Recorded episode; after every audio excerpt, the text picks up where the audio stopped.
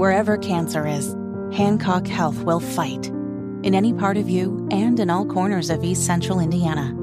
From Indianapolis to Greenfield to Knightstown to Rushville. From hospital rooms to family rooms, we fight. With technology and medicine, with care backed by the wisdom of Mayo Clinic. For you, for your family, and for your future in Rush County. We fight cancer here. HancockHealth.org slash cancer.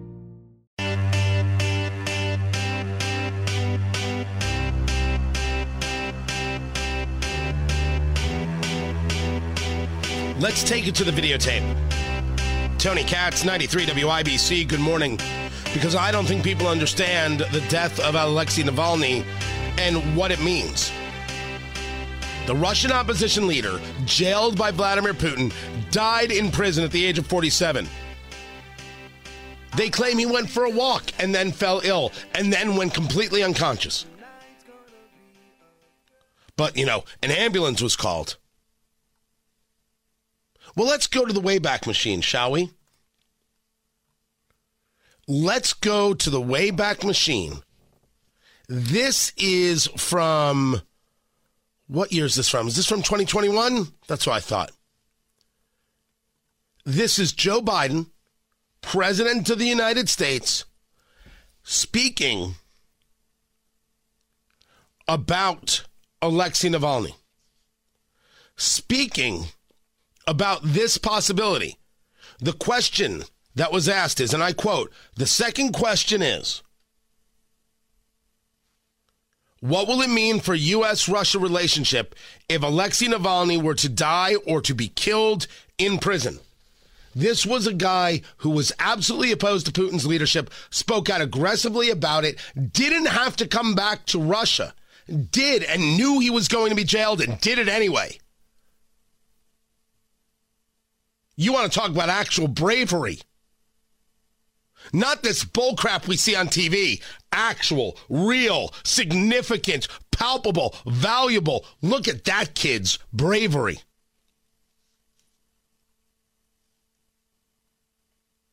This is how Joe Biden responded to the question. Every world leader here as a member of NATO that spoke today, and most of them mentioned it, thanked me for meeting with Putin now. Every single one that spoke. And I think there were probably about 10 or 12 that spoke to it, saying they were happy that I did that, that I was going to do that. And they thought it was thoroughly appropriate that I do. And I had discussions with them about, in the open, about what they thought was important from their perspective and what they thought was not important.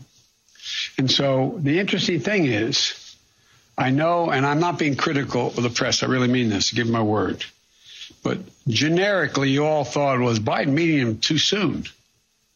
I haven't found a world leader who doesn't think it's not soon, um, it's just, just soon enough. Everyone that I've spoken to, privately and publicly, it doesn't mean there aren't some out there but it's not it's not likely that a head of state is going to stand up in front of 29 other heads of state and say, "Boy, I'm glad you're doing this." In effect, so there is a consensus, and they thanked me for being willing to talk with them about the meeting and what I was uh, what I intended to do. So I, I haven't found any re, any reluctance. There may be someone, but not in open today or in the meetings I privately had as well. And uh, Navalny's death would be another indication that Russia has little or no intention of abiding by basic fundamental human rights it would be a tragedy. It would do nothing but hurt his relationships with the rest of the world, in my view, and with me. Well, he has no relationship with you. This is Joe Biden 2021. He has no relationship with you. And you'll notice in 2021, when he was already fading, how much stronger he sounded than he does today. Anybody who doesn't understand that, of course, Vladimir Putin has a globalist agenda. Of course, he has a power agenda. Of course, he is a murderer. We're going to pretend that somehow he's a misunderstood guy who knows a whole lot about history?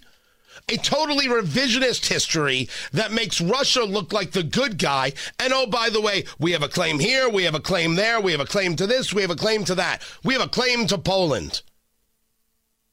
Mexico still wants to claim California. What does that matter? Navalny's dead. Of course he was killed. As Leland Vittert put it, that Russia says they're going to investigate um, uh, Navalny's death is like OJ saying he's looking for the real killers. Now the question is will Joe Biden be held to his word?